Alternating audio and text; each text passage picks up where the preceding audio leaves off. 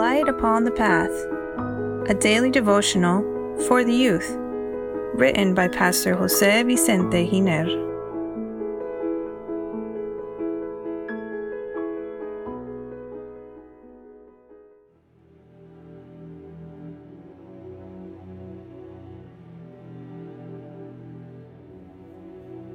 March 8.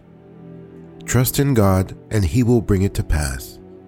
Dear youth, today and age we hear talk about stress. Have you ever been under stress? Do you know what it is? It's a stage of fatigue of the mind that is provoked by the demands of a surrender that is superior to what is considered normal.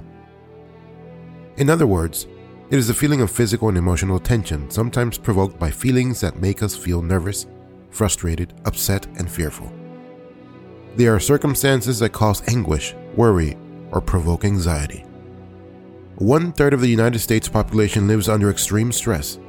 It has been estimated that 75 to 90% of all visits to primary care physicians are for stress related problems.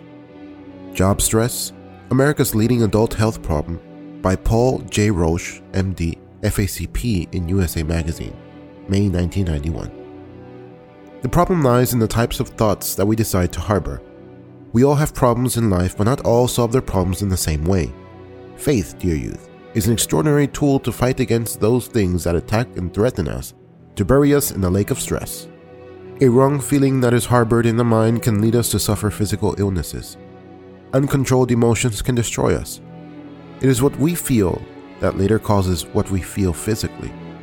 That is why the servant of God says, the relation that exists between the mind and the body is very intimate. When one is affected, the other sympathizes.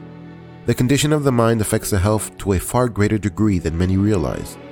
Many of the diseases from which men suffer are the result of mental depression. Grief, anxiety, discontent, remorse, guilt, distrust all tend to break down the life forces and to invite decay and death. The Ministry of Healing, page 241. A study completed by the Harvard Faculty of Medicine, about 1,623 survivors of heart attacks, concluded that the anger caused by emotional conflicts doubles the risk of subsequent heart attacks compared to those who remain calm. Those who don't take things to heart so much are more likely to live longer than those with a strong genius. What do I mean by all of this? That when problems cover us like wings, those of us who trust in God should discern spiritually and make the biblical words our own. Trust in the Lord and do good. Dwell in the land and feed on his faithfulness. Delight yourself also in the Lord, and he shall give you the desires of your heart. Commit your way to the Lord. Trust also in him, and he shall bring it to pass. Psalms 37, verses 3 through 5. In place of stress, dear youth, let's leave everything in the hands of God, and he will bring it to pass in the best way possible for all of us and in due time. May you have a good day and God bless you.